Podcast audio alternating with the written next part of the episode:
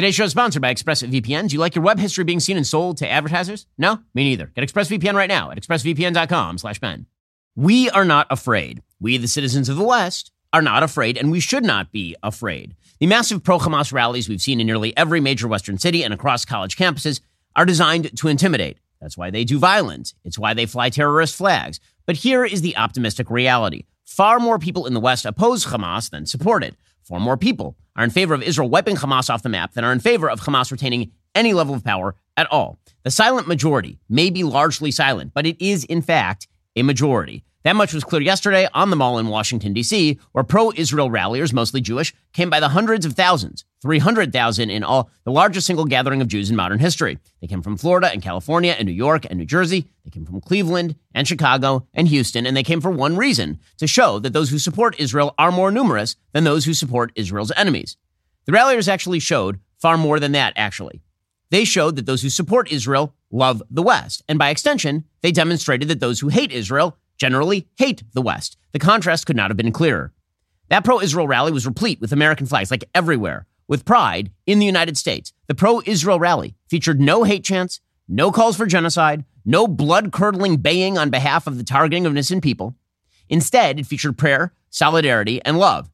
As one police officer reportedly put it, quote, I received a career's worth of thank yous in one day. Meanwhile, here is footage of a pro Hamas rally yesterday in Staten Island.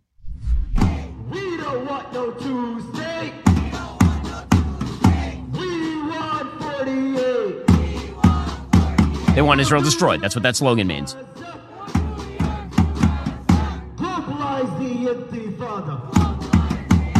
Look at the number of masks in the crowd. People blocking off their faces because they don't want to be seen.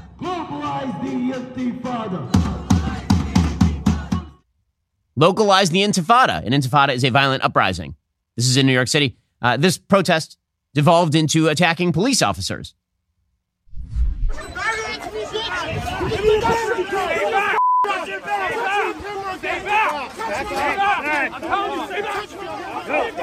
You can see these pro Hamasniks literally punching at, striking out at New York City police officers at the NYPD. Yes, the contrast is rather obvious. It's obvious to me, it's obvious to you, it's obvious to most Americans. The support for Israel yesterday at this big rally was bipartisan. Here was newly minted Speaker of the House Mike Johnson yesterday. The auditorium was full of Republicans and Democrats in the House, and they wept as we watched the film together. Most couldn't sit through it. These Israeli hostages were kidnapped in their homes by barbaric Hamas terrorists for simply being Jewish and living in Israel. As Prime Minister Netanyahu says so well, this is a fight between good and evil, between light and darkness, between civilization and barbarism. Barbarism. The calls for a ceasefire are outrageous. That was Mike Johnson, the current Speaker of the House, and here was the Democratic Senate Majority Leader Chuck Schumer. My friends, in conclusion, Hamas's goal was to scare us. Those perpetrating the poison of, of anti Semitism and bigotry around the world are trying to scare us. But we will not allow history to slide back to the days of the Holocaust when Jews were targeted and murdered and butchered. Instead, the Jewish people will be resilient. And today, all of you are here showing we will not hide in the face of adversity. In America and in Israel, Am Yisrael Chai. Now, the rally had its haters, of course. Hamas supporters vandalized a medical tent at the rally the night before. I just want you guys to see this is our medical tent. You see the medical tent is white right now on the outside. We had to flip them around. This is what it was last night. When we got it this morning, all the tents had this on the outside of them, so we had to flip around the canvas. It had been spray painted by pro Hamasniks. Crazy. Free Gaza. Apparently, bus drivers refused to take Jews arriving from out of town from Dulles Airport to the rally itself in a clear case of religious discrimination. This bus company is going to be sued out of existence. Here was the announcement aboard a chartered plane from Detroit. The way this works, by the way, is if you fly a charter plane into an airport, you cannot deplane unless there is on the tarmac some sort of vehicle ready to take you off the plane and to your and to your destination. The bus company that had been chartered for this refused to actually participate in bringing Jews to a pro-Israel rally. Here's what it sounded like on the plane. By our Detroit Jewish community members to attend the March for Israel in Washington, D.C., and we were proud of the significant number who traveled to the event. The buses that were hired to take over 900 participants from Dulles International Airport to the site of the march failed to appear, delaying the arrival of many or most in our group.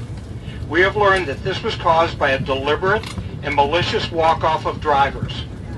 Fortunately, many were able to travel to the march, and we are grateful for the drivers of those buses that arrived. While we are deeply dismayed by the disgraceful action, our resolve to proudly stand in solidarity with the people of Israel, to condemn anti-Semitism, and to demand the return of every hostage held by Hamas has never been greater. This has been confirmed by the bus company of their drivers and what has happened. All of this is pretty depressing, of course. It's even more depressing to see such sentiments in the halls of power, emanating almost entirely from the far left. Canadian Prime Minister Justin Trudeau, who's just a terrible person, spent yesterday ripping Israel, an unsurprising development from the morally blind dolt who is definitely not, definitely not Fidel Castro's kid. Here is Justin Trudeau ripping into Israel yesterday. I have been clear that the price of justice cannot be the continued suffering of all Palestinian civilians. Even wars have rules. All innocent life is equal in worth, Israeli and Palestinian. I urge the government of Israel to exercise maximum restraint. As the world is watching on TV, on social media, we're hearing the testimonies of doctors, family members, survivors, kids who've lost their parents. The world is witnessing this.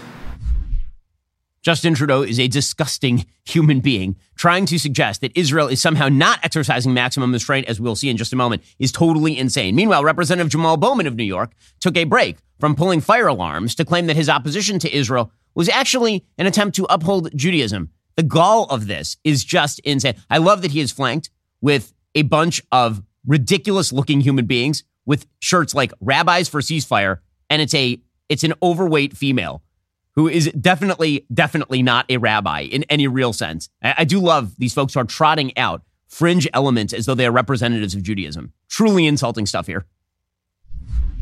And I've heard what was said here this evening before that by me calling for a ceasefire with my colleagues and centering humanity, I am uplifting deeply what it actually means to be Jewish because I'm centering. Oh, well, he knows. He, he's definitely a, a Jew, uh, yes, Jamal Bowman, uplifting the Jewish people. Other. So I feel grateful to be standing here. Well, Harav Hagadol, Jamal Bowman, they are speaking on behalf of the Jewish people. That's not insulting at all. Meanwhile, Bowman's fellow Hamas squad colleagues took a different tack. Ilhan Omar claimed that all people of faith should oppose Israel, not bigamy, you know, or not not not marrying a brother apparently, but apparently opposing Israel. Something fascinating and bizarre um, in the fact that there are people who seem to be upset that there are rabbis and people, other people of faith, rabbis, out here asking for ceasefire. And it's it's bizarre because you would assume that if you are a religious leader, if you are a faith leader, that your number one priority would be to look into your faith, into the teachings of your faith, and to say, I oppose violence. I oppose violence from Ilhan Omar, who has yet to meet a terror group she doesn't provide support. Truly amazing stuff. By the way, where are all the imams who are out there calling for Hamas to surrender? Where are they? Can you name them? Bueller? And then there was the inimitably idiotic AOC. fellow traveler with the Hamas squad, who suggested that Israel needs to not engage in military action against Hamas. Instead, they have to find a way to, wait for it, negotiate with the terrorists who have openly stated that they wish to murder every Jew on planet Earth. AOC, uh, she's now the cartoon. There's this famous cartoon of John Kerry trying to negotiate between Hamas and Israel. And the Hamasnik is holding a sign saying, Death to all Jews. And the Jew is sitting there. And John Kerry is saying, Can you meet them halfway? That is now AOC. Ceasefire means there is no military solution, only a diplomatic and cultural solution. A relational solution. A reckoning with ourselves and our Relational history. solution with the people who are That kidnapping is babies. what ceasefire now means. She's pathetic. In truth, however, and this is all depressing, these are, in fact, fringe sentiments. According to a new poll from HarrisX, 67% of Americans believe Israel should continue fighting Hamas until Hamas is defeated and Israel's hostages are released. More than 8 in 10 Americans agreed that Israel has a responsibility to protect its citizens. This is the true America, not the pictures you see on CNN or the minority portrayed as a majority by our pathetic media infrastructure. We'll get to the media in just one second because boy, are they pathetic. First, I want to talk to you about Daily Wire's most trusted privacy partner and premier sponsor of this show, ExpressVPN. Let me ask you something. What if there was someone out there who kept a log of every single thing you did every minute of the day? Now, what if I told you that it's exactly what the ISPs do every time you go online? Your ISP is allowed to store logs of every website you've ever visited, and they can legally sell that data to anyone, which is why I always use ExpressVPN. ExpressVPN reroutes your internet connection through their secure servers so your internet provider can't see or log what you do online. Now, many of you might be wondering, well, if I'm routing all my data through a VPN, doesn't that just mean the VPN can see what I'm doing and log my data instead? Excellent question, but ExpressVPN was the first major VPN provider to engineer all of their VPN servers to run in RAM, which makes it literally impossible for their VPN servers to store any data, including logs of any ExpressVPN customer. ExpressVPN is so confident in their no logs claim, they even had one of the biggest assurance firms audit their technology. So stop letting people keep logs of what you do online. Protect your online activity today. Visit expressvpn.com slash Ben. That's E E-X-P-R-E-S-S VPN.com slash Ben. Get three months for free. Visit expressvpn.com slash Ben to learn more. Also, got to tell you, I've been taking a lot more time out than usual to pray in my life. It's maybe one of the only things keeping me sane. And I think that's true for an enormous number of people. If you're looking to deepen your relationship with God, which is going to contribute to your emotional, mental well being, you need to check out Hallow. Hallow is an incredible app that offers a unique approach to prayer and meditation. Unlike other meditation apps, Hallow is tailored specifically for people of faith to deepen their relationship with God. The Hallow app is filled with studies, meditations, reflections that are rooted in Judeo Christian prayer practices. This holiday season, you can access music from the Bocelli family, Bible stories that help you reflect on what the holidays are actually about, and prayers to help you bring peace all on the Hallow app. You can pray alongside Mark Wahlberg, Jonathan Roumie, who portrays Jesus in The Chosen, even some world class athletes. You can access that number one Christian podcast, The Bible in a Year, with Father Mike Schmitz on Hallow. With features like progress tracking and streaks, Hallow helps you stay motivated and make prayer a regular part of your daily routine. Set prayer reminders, invite others to pray with you, and track your progress along the way. If you're looking to deepen your relationship with God and improve your mental and emotional well-being, try Hallow for three months free at hallow.com slash Shapiro. That's hallow.com slash Shapiro. Okay, so speaking of the media, they spent most of yesterday ignoring that giant rally, like the biggest rally of Jews in modern history, maybe since Sinai. And instead, they decided to focus in on astroturfing resistance to Israel finishing off Hamas. So, for example, the front page of the website of the New York Times last night carried zero mention, again, of the largest Jewish rally in centuries. But they did have a front page article about 500 anonymous members of the executive branch writing a letter to Joe Biden protesting his Israel policy. Clearly, that pro Hamas groundswell is building, says the New York Times. The media continue to do their damnedest to undermine Israel's ability to defend itself. Because again, Israel is an extension of the West. The media don't like the West. Therefore, Israel must be undermined. So, despite the fact that every major media outlet of the last 20 years has reported that Hamas has placed military headquarters beneath Al Shifa Hospital in the Gaza Strip, the press continued to treat Israel as a political leper for pursuing that military target. No matter that the Pentagon spokesperson literally confirmed yesterday that Hamas and Palestinian Islamic Jihad use hospitals as fronts for military sites. We do have information that Hamas and the Palestinian Islamic Jihad uses some hospitals in the Gaza Strip, including the Al Shifa Hospital, um, as a way to conceal and support their military operations and hold hostages. They have tunnels underneath these hospitals. And so Hamas and PIJ members operate a command and control node from Al Shifa Hospital in Gaza City. They have weapons stored there and are prepared to respond to an Israeli military operation against the facility. So, this is, I'm just telling you what we as the um, intelligence community assesses is happening in Gaza City, how Hamas is using these hospitals to operate. But absolutely, we do not want to see a firefight in a hospital where there are innocent civilians. No one wants to see a firefight in a hospital. The only problem is that Hamas is going to pursue a firefight in the hospital and is literally doing that as we speak. No matter that this behavior by Hamas under international law does transform such sites into military sites. In 2016, as the Wall Street Journal points out, U.S. forces attacked a hospital in Mosul. Actually, U.S. forces didn't just attack the hospital, they hit it with an airstrike. Here is what CENTCOM said at the time, quote, ISIL was using the hospital as a base of operations and command and control headquarters. In support of the Iraqi security forces, coalition aircraft conducted a precision strike on the location to target enemy fighters firing on Iraqi forces. No heartburn from the media.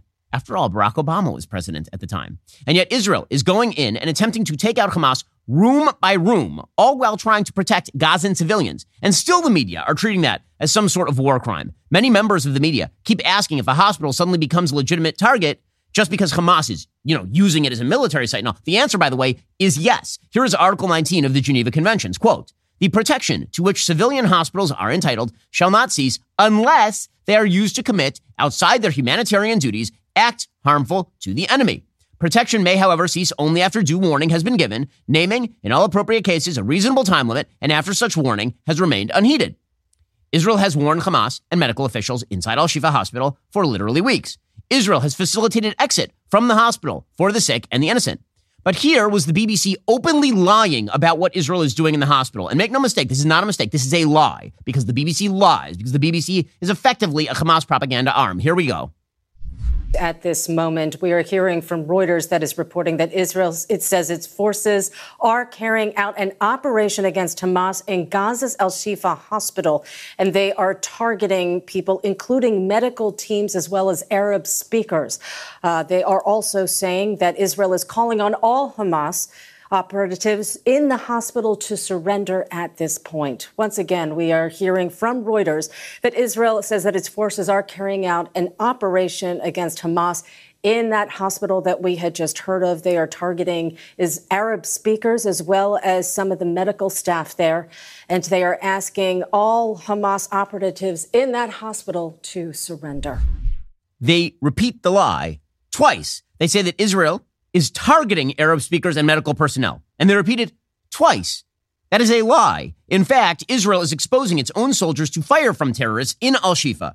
And according to the IDF, those forces, quote, include medical teams and Arabic speakers who have undergone specified training to prepare for this complex and sensitive environment with the intent that no harm is caused to the civilians being used by Hamas as human shields. In other words, Israel is literally shipping in medical teams and Arabic speakers to facilitate help for the innocent and the sick. This is something no army in history has done ever. Literally ever.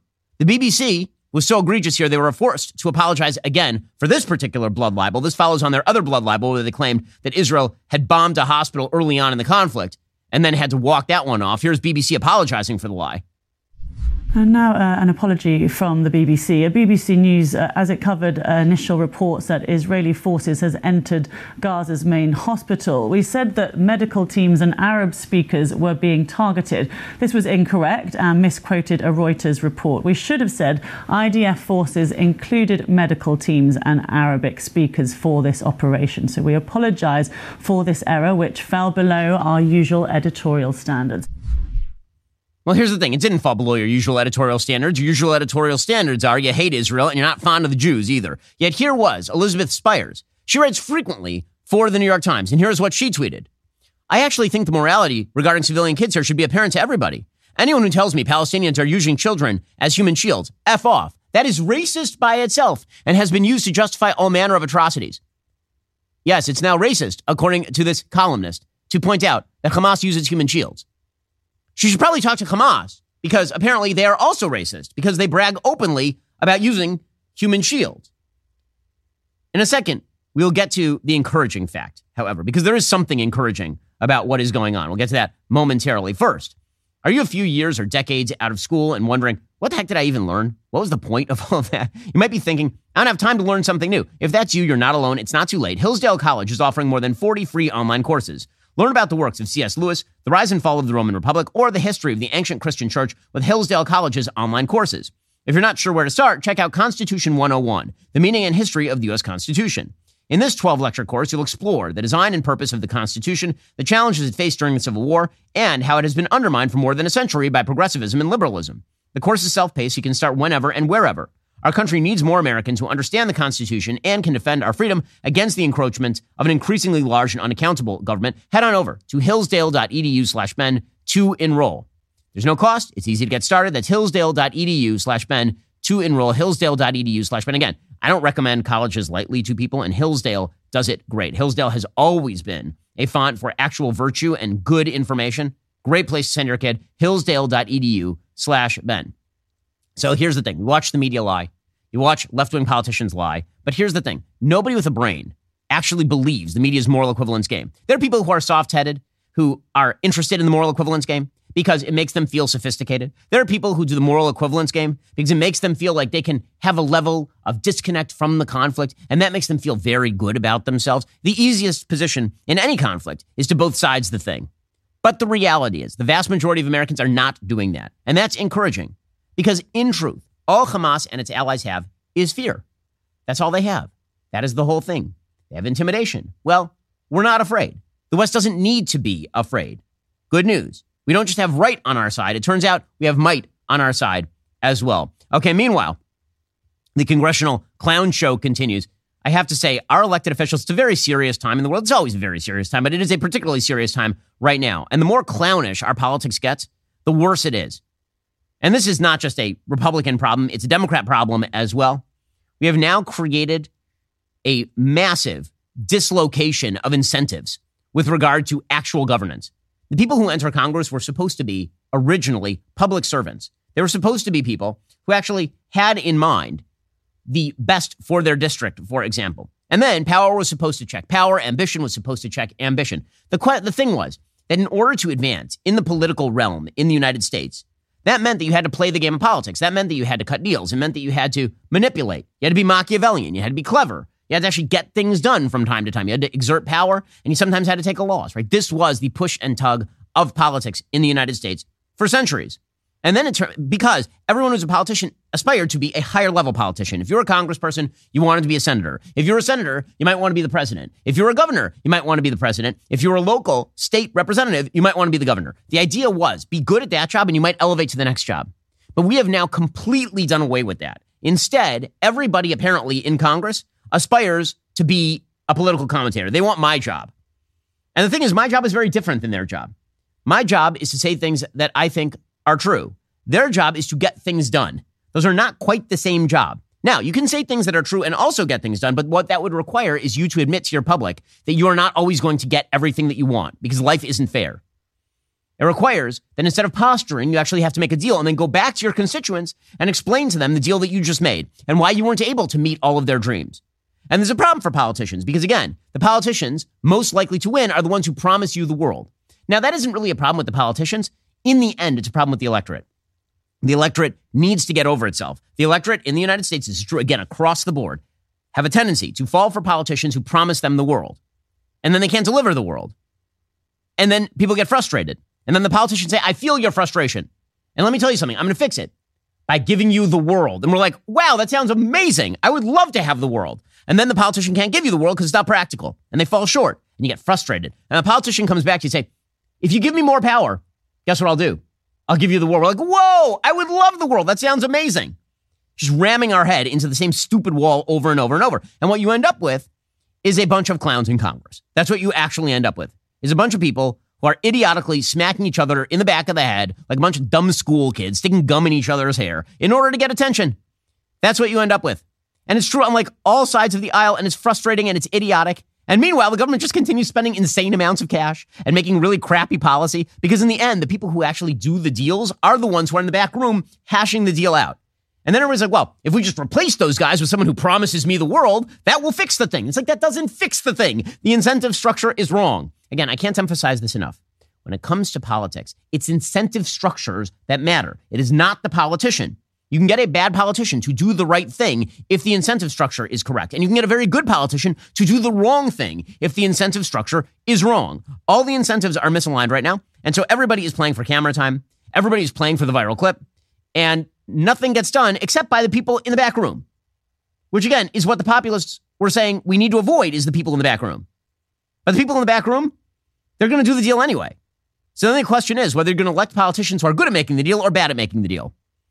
Okay, so we're going to go through a litany of just absolute clownish behavior by members of Congress over the course of the next few minutes. So we begin with the Senate. There is a senator. His name is Mark Wayne Mullin. He is a United States Senator from Oklahoma. And Mullin's a fine senator. He's fine. He's a Republican. He threatened to get in a fist fight with a union boss in the Senate yesterday. And Bernie Sanders, who is a socialist clown who has never done a productive thing in his entire life, suddenly is the voice of reason here. That's how far we've gone. We have now gotten to the point where the geriatric communist, who literally was thrown off a commune for being too lazy in the 70s and refused to pay like any of the paternity bills for his kids, like that guy, he is now the voice of reason in the United States Senate. That's how clownish this is. So this all led off, by the way, because the union boss who was uh, who was testifying, the International Brotherhood of Teamsters president Sean O'Brien, he had apparently tweeted against Mullin, calling him a clown and a fraud who pretends like he's self-made. And he said, "Quit the tough guy act in the Senate hearings. You know where to find me, any place, anytime." And here's how it went down in the Senate yesterday. Sir, this is a time. This is a place. If you want to run your mouth, we can be two consenting adults. We can finish it here. Okay, that's fine. Perfect. You want to do it now? I'd love to do it right now. Well, stand your butt up then. You stand your butt up. Oh, hold on. Big Oh, guy. oh, stop it. Is that your All right. solution every Hold it. No, no, sit down. Sit down. Okay. You know, you're a United States Senator. Sit down. Active. Oh, okay. Sit down, please. All right. Can I respond? Mr. Hold Chairman? it. Hold it. If Hold we on. can, This no, is I have what the he mic. said. I'm sorry. This is Hold what it. he said. You'll have your time. Okay. Can I respond? Oh, no, you can't. This is a hearing.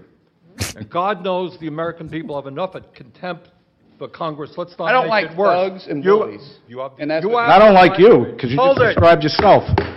Hold it. You have the mic. You have time. All right. Make your statement. Oh my God. Bernie Sanders, again, the voice of reason. The crazy old socialist is the voice of reason. And meanwhile, I got over here Senator Dwayne Elizondo, Mountain Dew Camacho, and he's ready to go. And meanwhile, I got the union boss. Like, let's do this right now. Let's do this right here, right now, middle of the Senate floor. Let's do this thing. Like, so first of all, got to admit, would watch. 10 out of 10 would watch. Would watch actual fist fight in the Senate. Because honestly, if these clowns aren't going to do anything, if they're going to com- be, completely useless people, we may as well get like a UFC match out of it. By the way, Mark Wayne Mullin would win.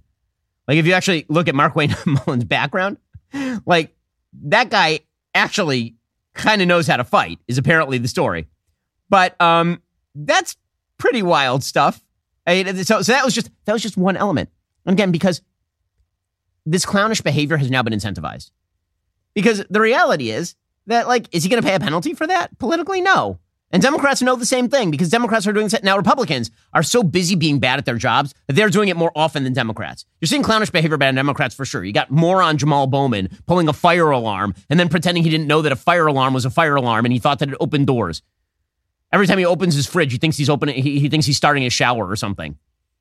So he's a clown, right? You got AOC who makes a living out of being a clown. You got actual terror supporters in Congress. And then you just have sort of like the regular clownish behavior of members of Congress. I gotta say, why would you trust these people with more power in any way, shape, or but Republicans, because they're so bad at governing right now, and because the caucus is so fractious, they've decided the best thing to do is to hit each other. So apparently, yesterday, there was a, a bit of a throwdown between Kevin McCarthy, the ex Speaker of the House from California, and Representative Tim Burchett of Tennessee. NPR congressional correspondent Claudia Grisales first reported the encounter on X, saying it happened when she spoke with Burchett after the GOP's conference meeting on Tuesday. She said, have never seen this on Capitol Hill. While talking to Representative Tim Burchett after the GOP conference meeting, former Speaker McCarthy walked by with his detail, and McCarthy shoved Burchett. Burchett lunged toward me. I thought it was a joke. It was not. A chase ensued. This is when the Benny Hill music starts playing. Anyway, Burchett's back was to McCarthy and his detail walking by in the hallway, then the lunge. Burchett responded jokingly as McCarthy kept walking. Seriously, Kevin. Didn't sorry, Kevin, didn't mean to elbow. Then yelled, Hey, why'd you elbow me in the back, Kevin? Kevin, you got any guts? Burchett then looked back at me and said, jerk, referring to McCarthy. I asked if he'd done that before, and Burchett said no. And that's when the chase ensued. Burchett took off after McCarthy and his detail. I chased behind with my mic. Representative Burchett yelled after catching up to McCarthy, Hey, Kevin, why'd you walk behind me and elbow me in the back? McCarthy said, I didn't elbow you in the back. Burchett said, You got no guts. You did so. The reporter said it right there. What kind of chicken move is that? You're a pathetic man. You're so pathetic. Burchett starts to walk away from McCarthy. He says, What a jerk. And then says, You need security, Kevin. He's a jerk. He's just a childish little. And he says, Did you see that? So, uh, so that's that's how that went down. And then McCarthy was asked about it, and he denies that he hit Burchett. But don't worry, that's not the end of the story. Here's McCarthy yesterday. HC5, you're all down there, right? Not a very big hallway. So I'm walking out. You could talk to Bruce Westerman because I actually called him after you guys reported something. I said, Did I hit somebody? Bruce Westerman and I were walking out, and I guess a reporter was interviewing Burchett or something. I guess our shoulders hit because Burchett runs up to me after. I didn't know what he was talking about. Some reporters asked me. I did not run and hit the guy. I did not kidney punch him. I did not shoot anything like that. You didn't shove him. No. I, we're walking through. You you were at HC5, right? You guys line up along the way there. It was Bruce Wester and I walking out. He must have been interviewing someone. I didn't know it was him or something. I guess our elbows hit as I walked by. I didn't punch anybody. Okay, so uh, and then they pulled each other's hair and called each other. Well, and then Kevin McCarthy said to to Burchett, "I'm rubber and you're glue. Whatever bounces off of me sticks back to you." And then Burchett went to a giant boulder and painted a tunnel on it in the hopes that Kevin McCarthy would run directly into the giant boulder. But Kevin McCarthy escaped by going into the tunnel, and Burchett tried to follow him, but then he actually hit the giant boulder. That's that's what is apparently happening in the halls of Congress. But don't worry, the clown show wasn't over. Then Matt Gaetz, who is like the best clown at Circus du, uh, du Soleil. He showed up too. Matt Gaetz had to get into the story because this clown car can't fit. You, th- you thought it couldn't fit more clowns, this clown car. It turns out it can fit way more clowns. Are you kidding? It's a clown car. We can fit at least 435 clowns in this clown car. In just one second, we'll get to Matt Gaetz' involvement in this. He's like, Kevin McCarthy, let's do this thing. Matt Gaetz jumping into that clown car head first. Hong Kong. We'll get to that moment. okay, so we might maybe World War III is coming. Maybe the Chinese are about to, you know, pull one over on Joe Biden. Maybe the economy is about to collapse. But we do have Republicans who are actively putting on a three-ring circus. So that's exciting stuff. Get to that in one second. First, beat the holiday rush this season with Tommy John's Black Friday deals that are happening right now. This season, why not give the gift of comfort to everyone on your list, including yourself, with new Tommy John underwear, loungewear, and pajamas? Make giving Tommy John a holiday tradition for all the men and women in your family. With over 20 million pairs sold and thousands of five star reviews, Tommy John doesn't have customers, they have fanatics. One Tommy John fanatic raves fantastic Christmas gift that went so right. She loves the PJs. By the way, I do love the Tommy John gear. Like, I personally have a lot of it. All of my underwear are Tommy John. My wife loves the stuff they have for the ladies. It is really fantastic. Tommy John loungewear is guaranteed to fit perfectly with comfy, non-pilling, micro-modal fabric, meaning no lint balls, no fuzz, luxuriously soft tri-blend fabrics with flexible four-way stretch. Shop Tommy John's amazing Black Friday sale. It's going on right now. Save 30% off site-wide at TommyJohn.com slash Ben. Again, that's TommyJohn.com slash Ben. See site for details. 30% off everything for a limited time. TommyJohn.com slash Ben. Go check them out. Again, best underwear on the planet. And they've got the loungewear and all sorts of awesome stuff. Go check them out right now. TommyJohn.com slash Ben. Also, Black Friday is coming. The Daily Wire has the best deals around. Starting Monday, get 50% off a Daily Wire Plus membership and all kinds of amazing deals on Jeremy's Razors products and tons of merch from our Daily Wire shop. There's something for everyone. Go to dailywire.com slash Black Friday. Get the full guide to all of our Black Friday deals. And don't forget to tune in all next week to find out more. Remember, these deals start on Monday and run through Cyber Monday, but we will sell out fast. Don't wait. Get the guide and start checking off your holiday shopping list today. One more time, go to dailywire.com slash Black Friday for the best deals of the year. So the story wasn't over. The clown show had to continue. And what would a clown show in Congress be without Matt Gaetz? Yeah, that dude. He busts through the wall like the Kool Aid man with his giant hair and his big teeth. And he's like, yeah! And he's ready to go. So this, what I, what I love most about Matt Gaetz, seriously, is that his deep and abiding hatred of Kevin McCarthy is so extraordinary. It's like unbelievable. He's like, did someone say he's a thousand miles away? And it's like the bat signal goes up. Kevin McCarthy's in the news. He's like, someone is, that's the Undertaker's music. He like runs right there. He's like, let's do this thing. So Matt Gaetz heard this rumor about Kevin McCarthy getting into a physical altercation with Tim Burchett. So what did he do? He immediately files a formal ethics complaint against McCarthy. He wrote a letter to the House Ethics Committee chair, Michael Guest of Mississippi. So he wasn't satisfied to throw McCarthy out of his job as Speaker for literally no reason. I mean, we'll get to that in a second because it was literally no reason. Okay, we were told it was going to be, wow, there's going to be a change in the way Congress works. Big victories have been won. Uh, nope. Uh, nope. It turns out that Mike Johnson, again, really like Mike Johnson, thinks he's awesome. Also, Mike Johnson going to cut exactly the same deal that Kevin McCarthy was going to cut. Why? Because again, incentive structures, folks. It's not about putting better people in Congress. It's about changing the incentive structure. And that comes chiefly from the electorate. So if you don't like your Congress people, maybe you should think seriously about not electing idiots. Anyway, Matt Gaetz immediately filed this top of, so the same House Republicans who didn't vote to, you know, impeach Alejandro Mayorkas and who are about to pass a giant spending bill. Those same House Republicans, they're like, you know what? You know what? We Matt Gaetz is like, I had to oust Kevin McCarthy. It was really important. And not only that, now that he's not the speaker anymore, I'm going to curb stomp that guy. He, he files an ethics complaint based on Kevin McCarthy supposedly elbowing Tim Burchett. He says Congress has seen a substantial increase in breaches of decorum, unlike anything we have ever seen since the pre-Civil War. Yes, when I think of congressional decorum, I think of Matt Gaetz. Yes, that that that great guardian of congressional decorum, who I mean, literally wore a gas mask on the House floor in a vote about COVID. Now, again, that's like funny and weird, but like decorum from Matt Gaetz? What are we even talking about? What the hell? It's like Sideshow Bob showing was like, we need decorum here. There's too much clowning around. I wonder why. There are so many people who think that the Republican Party is a bunch of rubes and morons. Why? Why would they think that? I don't know. It's so confusing. What should we do? I don't know. Oh my God. Gaetz took Burchett's side. He said, I myself have been a victim of outrageous conduct on the House floor as well. That, of course, was in a reference to when um, House Armed Services Committee Mike Chair, uh, Chair uh, Mike Rogers of Alabama lunged at Gaetz during the election of McCarthy as Speaker back in January. But nothing like an open and public assault on a member committed by another member. The rot starts at the top.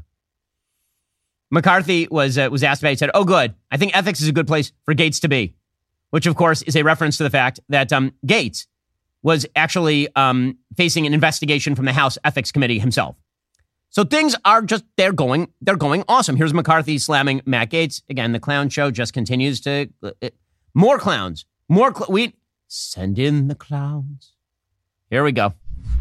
Congressman Gaetz, though, is filing or uh, committing, submitting a complaint to the Ethics Committee Oh, over good. this this issue. Do you have any response to Congressman Gaetz? No, I, I think ethics is a good place for Gaetz to be.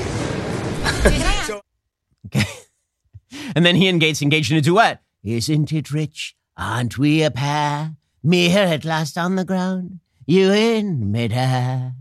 Where are the clowns? There should be cl- so many clowns, so many. But wait, there's more. oh my god, I'm I'm I'm now the infomercial guy. But wait, there's more. Don't worry, twenty percent more clown in this package of Congress. So uh, Jared Moskowitz decided to get into it with uh, with James Comer, uh, and uh, so that went that went great. That was that was good. So here is uh, here is what happened. Th- This does involve a reference to a Smurf, which I which I'm I'm here for. Here we go. But you and Goldman, who is Mr. Trust Fund, continue to try reclaim- to reclaiming my time. No, I'm Re- not re- going to give you your time back. We can stop the clock. You all continue to. You look like a Smurf here, just going around and all this stuff. Now listen, Mr. Chairman, you No, no, have. I'm gonna you- tell you no, no, hold, hold on. If we're You if we're not on time, we spew disinformation. You, you, you have You gone on TV and said the president did something you illegal. you're doing stuff with your brother. The American people have the same questions. Why should they believe you? Why should they believe you? Why should they believe you? There's, there's a different rule for the president. There's a different rule for you. Why should they believe what you're saying, Mr. Chairman? Why? You go on Fox News Things are and going say amazing. loans You and go on deals Fox are a way to evade taxes. We don't know that's what you're doing or not. We don't know. We have no idea. We're supposed to take. Okay, your they just go on like this. They're still going, so far as I'm aware. So basically, what happened here is that um, Jared Moskowitz, who, to be fair, is dressed like a Smurf. Um, I like call him really, you're a Smurf looking ass. Anyway, anyway, uh, Jared Moskowitz, uh, he he was implying that Comer is corrupt. There's no evidence for that at all. And Comer goes back at him and calls him a Smurf. things are just going great. So Mitch McConnell, who's like, I'm too old for this. Uh, uh, he, turtly turtle, I'm too old for this. They were, he was asked about the fact that um, everyone appears to be uh, directly from clown college, and and he's like, I I I, I can't. I, I I just I can't. As leader, what responsibility do you have to try to lower the temperature in the building right now? We have a senator on your side challenging a witness to a fight in a hearing. We have former Speaker of the House cold cocking a fellow Republican in the hall. I mean, what is your responsibility as leader to lower the temperature Cold in this cocking? environment? I like how that story grew. Frankly, I hadn't heard what you just uh, indicated. I can Look, go on. We have one member calling another member a smurf very in a hearing. difficult to control the behavior of everybody who's in the building. Uh, I don't view that as my responsibility. That's something that the uh, Capitol Police have to deal with. Okay, so I, I'm just going to point out here that there is, in fact, a generational difference. Okay, like whatever you think about McConnell, and I got real problems with McConnell. Whatever you think about Bernie Sanders, I have huge problems with Bernie Sanders. There is, in fact, a generational, maybe, it's just occurring to me now. Maybe the reason we keep electing old politicians is because everyone who is between the ages, apparently, in Congress of like 30 and 60 is a child or they're acting like children. Maybe that's the reason. We're like, okay, fine. So that guy's not functional and he's super old. But at the same time, like, at least he's not threatening fistfights. Like, at least, at least he's not like engaging in Roadrunner cartoons here. Hey, We're such an unserious country because we've bred an entire generation of people who are fundamentally unserious about their jobs. And so the people who end up with the actual deal making power end up being the old men in the back room, as it always was. Now, it used to be younger men in the back room, but now it's older men in the back room. And they're like, ah, we hate, we will pl- promise the world and call each other smurfs and whack each other on the head with a rubber hammer. Beep! Like that, that, that's what we have now. It's just, it's just excellent. It's just great. So, how does this end up? Exactly how the politics always ends up, which is they spend more money. Yes, that's right. Remember that time that we ousted the Speaker of the House for no apparent reason and the new Speaker of the House came in and then cut the exact same deal? According to Breitbart, the House passed a continuing resolution Tuesday to extend spending levels from a lame duck session last December by Democratic House and Senate majorities into 2024. The final tally was 336 to 95. A whopping 209 Democrats supported the measure, far more than the 127 Democrats in favor. So Mike Johnson came in and he immediately did exactly what Kevin McCarthy did. So that is exciting. The two tiered continuing resolution, called a laddered CR, extends current spending levels for agriculture, energy, and water, military construction, VA, transportation, HUD spending bills through January 19th. The remaining eight bills are extended through February 2nd. Those spending levels were set by Democrats in December of 2022. Uh, Chuck Schumer said that he was very pleased with all of this. McConnell was pleased as well. So same exact deal gets cut. Same exact, same bat time, same bat channel. I, I got to admit, I, I'm kind of with Ro Khanna here. Ro Khanna is the California Democrat, very far to the left, and he was on MSNBC. He's like, I can't even explain the, the Republicans. I don't, I don't even know anymore. I find myself in agreement. I, I, I, I don't know, man. I, I don't get it. Why is it, do you think, that um, Speaker Johnson was able to get away with passing a clean mini funding bill, which I think it's ridiculous to fund the government, honestly, through February in two halves. I think it's silly. But he did get something done that pushes the, kicks the can. Why do you think he's getting away with it when Kevin McCarthy couldn't? Troy, you're asking the impossible to provide reasonable explanation for the actions of the Republican caucus. I, I, you can have expert after expert, and I don't think anyone would answer that. But I, I think it shows that a lot of the gri- grievance against McCarthy was personal, and it Yeah. didn't have as much to do uh, with the substance. I wish I could argue with that, but I cannot because the evidence is not on the side of arguing with that. That is the reality. Meanwhile, the Senate Democrats aren't off the hook either. In just a second, we're going to get to what Senate Democrats did with their supposed support for Israel. We'll get to that momentarily first.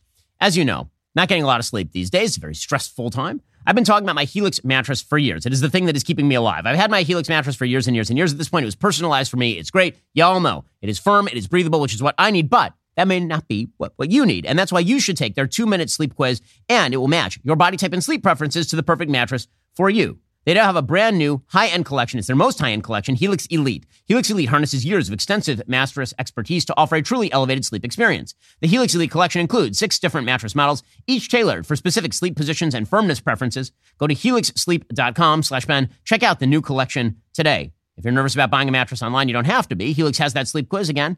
And not only that, they have a 10 year warranty. You can try it out for 100 nights risk free. They'll pick it up for you if you don't love it. So, I mean, what do you have to lose? Helix is offering 25% off all mattress orders and two free pillows for our listeners in honor of Black Friday. Go to helixsleep.com slash Ben. Use code HelixPartner25. It's their best offer yet. It's not going to last long. Again, that's helixsleep.com slash Ben. Use code HelixPartner25 with Helix. Better sleep starts right now. Also, if you can believe it, Thanksgiving is just one week away at this point. Well, just in time for the holidays, Genucel is offering their best sale of the year. Right now, you can get 70% off Genucel's most popular package. and now includes Genucel 3, their newest under eye treatment. Genucel 3 will have you looking 10, 15, even 20 years younger. It uses advanced technology to deliver complex vitamins and minerals directly to your skin for instant hydration.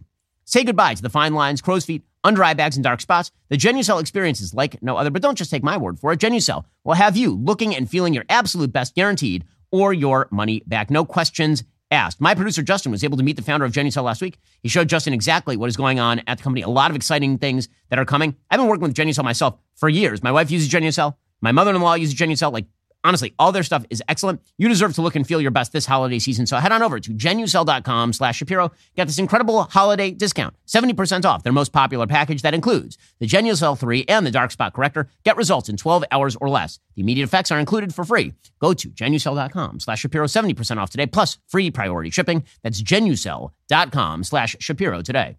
Meanwhile, the Senate of the United States, they keep saying they're very pro Israel, but then yesterday, the Senate voted along party lines to table a motion to proceed on a House passed bill, according to The Hill, that would provide that $14.3 billion in emergency aid to Israel. So you remember, Joe Biden asked for a $105 billion foreign aid package. Some of it, was, 60 billion was going to go to Ukraine, 14.3 was going to go to Israel, 7 bill was going to go to Taiwan, there's going to be some border funding and all the rest. And Joe Biden wanted that all tied up with a pretty bow. And it turns out House Republicans not so hot on the Ukraine aid. They're like, we know we don't see an off ramp there. We don't know what exactly you're planning to do. Those battle lines seem really stagnant. What is the end goal there? Now, that is not the same thing as the war that is currently raging against Hamas. Israel has military superiority. They need rearmament in order to finish that job, and they will finish that job if given the rearmament. If given more rearmament, Ukraine is still not going to push Russia out of Donbass or Crimea. So it's a different situation on the ground. Okay, so the House passed a bill that funded the aid to Israel, and they included in there a rider that would cut the IRS's budget. They said, we'll take the money out of the IRS's budget and instead we'll give that money to foreign aid to Israel in the middle of a war. And the Democrats voted unanimously to table that. So, from the Democratic perspective, like, ah, it was a poison pill. We need our IRS funding. But from a Republican perspective, the question is your IRS funding is so important that you're not willing to pass a bill in the middle of a war to aid Israel in its fight against terrorism? President Biden had also threatened to veto the House bill. Now, in reality, there will end up being a deal that is cut here, but it is evidence of, of sort of the prioritization that Democrats have. I think the next step here for Mike Johnson is going to be to pass a clean Israel funding bill without the IRS cuts. And then watch as the Democrats try to veto that. Because at that point, it's like, okay, you have no excuses at that point. You can't even claim that the rider is the real issue. And the Senate operates like the Senate operates, and pretending otherwise doesn't change the fact on the ground. Okay, meanwhile, everybody in the Democratic Party has severe heartburn over Joe Biden long piece over at Politico called Here's How Biden Can Turn It Around. Top Democrats agree the president needs more aggressiveness, more help from his friends, and a few more friends. And they're calling on Liz Cheney and Mitt Romney to help. Yeah, good luck on that one. Not in terms of them helping, but in terms of um, anyone listening to them. So this entire piece is just about the heartburn that Democrats have over, over Biden and what he can do to fix this thing. So they say that basically he needs to show more life. Enough with the bravado and denialism. His aides are under no illusion about their challenge. Even some of his most committed loyalists told me he needs to make changes. Yet the president often displays his resentments in ways that do nothing to move public opinion and only delay needed adjustments. Some of his younger aides mimic his snark. Shaming or ignoring dissent doesn't make it go away. And now that you have Jill Stein as Green Party candidate and Joe Manchin new, newly teasing his presidential run, it's possible that Joe Biden could easily lose. And so one of the one of the recommendations here is that Joe Biden should appoint more people in positions of high power to help share the burden. That he needs to move Mike Donilon, who's his uh, alter ego, over to the campaign.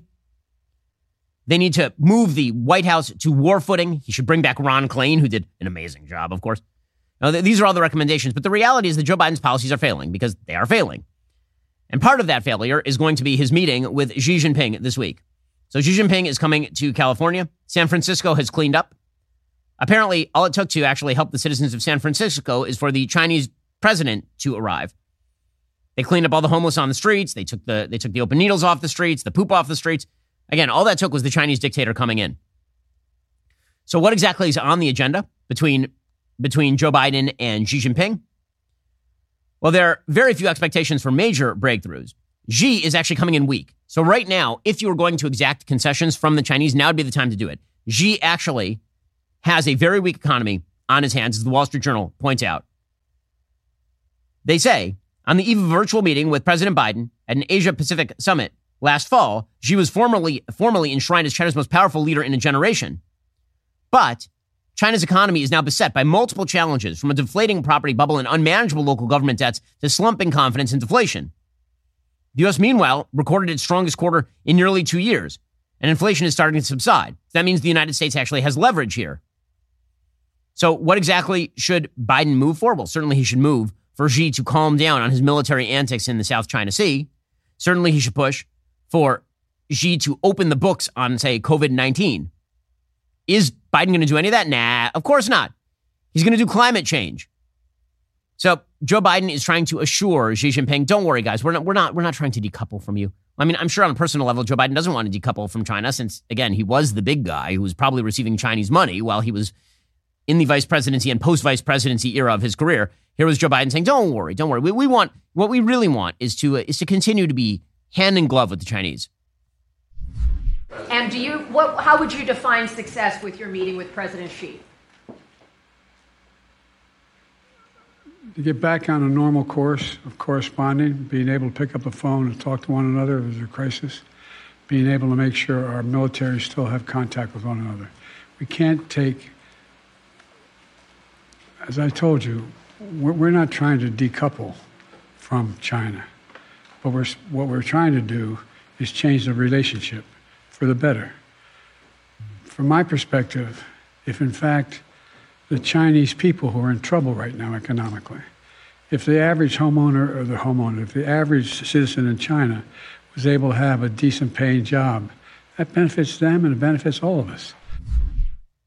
Okay, well, we will see what sort of concessions Biden makes to Xi. So I have confidence that Biden is not going to get rolled. Why would I have possible confidence in that, considering how many times he has been rolled in the past? So on Beijing's agenda is trying to relieve bans on manufacturing of sophisticated microchips on behalf of the Chinese government. They also want the American government to stop helping out Taiwan's democracy, democracy progressive party, which opposes the, the closer ties with China. He, want, he wants basically the United States to help undercut all of that.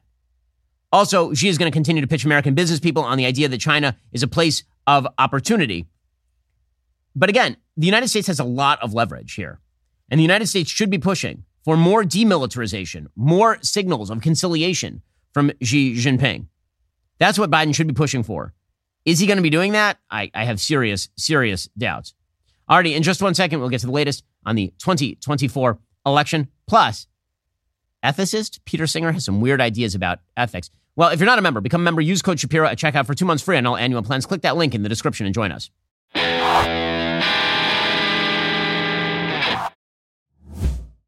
We'll get to more on this in just one second. First, Pure Talk believes in American values, and that free should mean, you know, like free. So when you switch to Pure Talk today, you'll get a free Samsung 5G smartphone. There's no foreign line requirement, no activation fee, just a free Samsung that's built to last with a rugged screen, quick charging battery, and top tier data security. Qualifying plans start at just 35 bucks a month for unlimited talk, text, 15 gigs of data, and a mobile hotspot. Pure Talk gives you phenomenal coverage on America's most dependable 5G network. It's the same coverage you know and love, but for half the price of the other guys. The average family saves almost $1,000 a year. So, I challenge you to choose a company that actually doesn't hate your guts and shares your values. Let Pure Talk's expert U.S. customer service team help you make the switch today. Go to puretalk.com slash Shapiro to claim your eligibility for your free brand new Samsung 5G smartphone and start saving on wireless today. Again, go to puretalk.com slash Shapiro to switch to my cell phone company. I've been using them for years. They're fantastic. You'll love them as well. Go to puretalk.com slash Shapiro and claim your eligibility on that free brand new Samsung 5G smartphone. Start saving.